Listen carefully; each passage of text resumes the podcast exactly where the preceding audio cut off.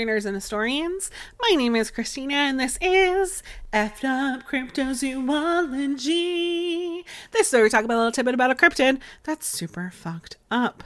So last time, we talked about the Bigfoot of North America and how some people called it the American Abominable Snowman or the American Yeti. But kind of like I mentioned, there are quite a few articles I read where people really wanted to emphasize that the Bigfoot is humanoid. Like, is it? We'll talk about it. I had said in the last episode, I think Bigfoot was my first love and exposure to cryptids. But now that I'm thinking about it, and it's like Christmas time, and, you know, I was in like Marshall's the other day, I think it was the Abominable Snowman from Rudolph the Red-Nosed Reindeer. I feel like I would die for Bumble. So today we're going to talk about the Yeti, but it's not going to be nearly as long as my Bigfoot episode. But before we do that, I would like to remind people that this is the season of giving. And I have a Patreon. Please join it if you can. I have options as low as two dollars and five dollars a month. And while that's not a lot to most people, it adds up. I understand, though, that these are hard times. So if you can't like monetarily support this podcast, please just consider like leaving a review, because the algorithms run on that shit. And it's how I get recommended to new people. Um, or you can just recommend me to new people and share it with your friends and family. Like Lindsay shared it with her sister Brynn.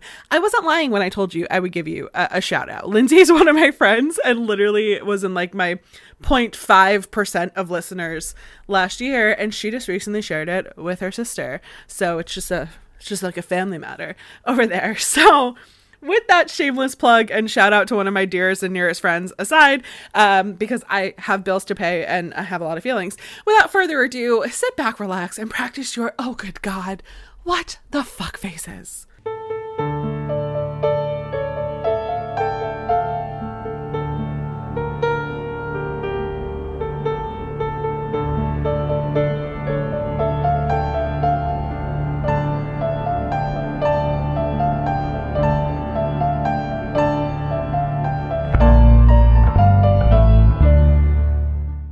So the Yeti is found on Mount Everest of the Himalayan mountains, which is located between Nepal and Tibet. The term Yeti comes from the Sherpa people who live there. They call this creature Yeti, which basically means that thing. And just like the term Bigfoot, this is kind of an umbrella term that multiple different stories are all described kind of a little different. So it seems like there are sort of like three main species of the Yeti.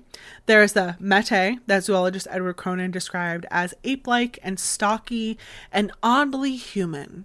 He said it was about five and a half feet tall, covered in short, co- coarse hair that ranges from red to black. It has a robust conical head with no fangs in its wide mouth and long arms that are almost to its knees. This is sometimes referred to as the classic Yeti that most people associate with the word, but it is like red or black fur, not white, as you see in most depictions of the Yeti.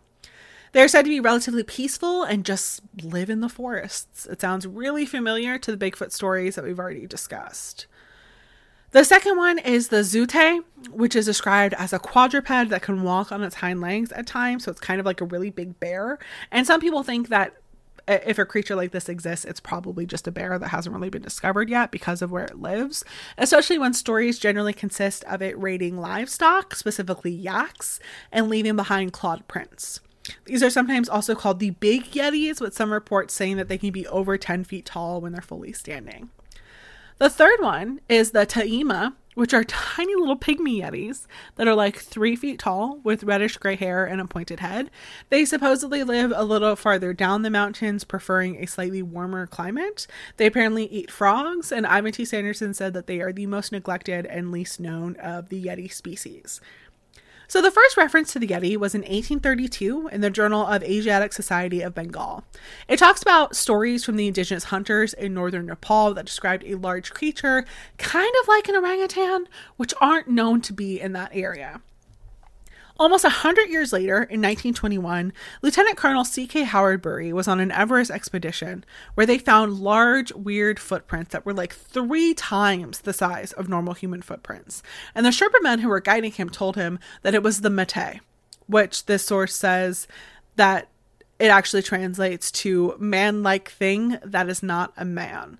But when they wrote about it, they called it the abominable snowman, which is how the name started. But Howard-Bury said that he didn't believe it was some kind of creature. He thought it was just a large gray wolf that made some like double tracks in the snow as it was walking.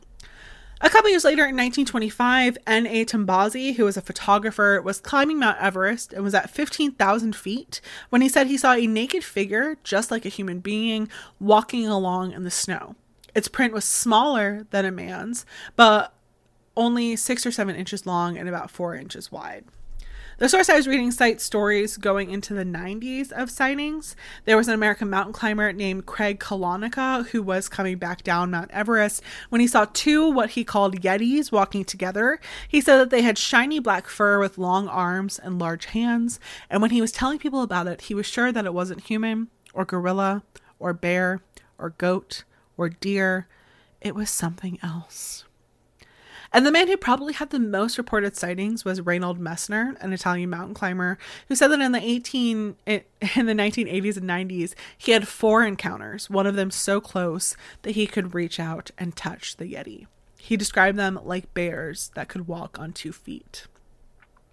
I find it interesting that the Yeti and abominable snowman are always depicted as white in color when everyone who has actually reported seeing one says that they are dark in color, but hey, that's the media for you.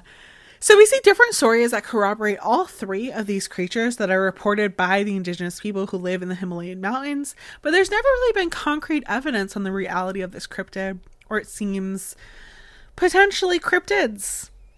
And unfortunately, that is where we're going to leave it today because I have no more information to give.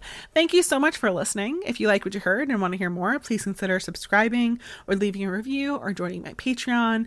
And remember, friends, history may be watching you, so don't fuck it up. And be careful of the woods.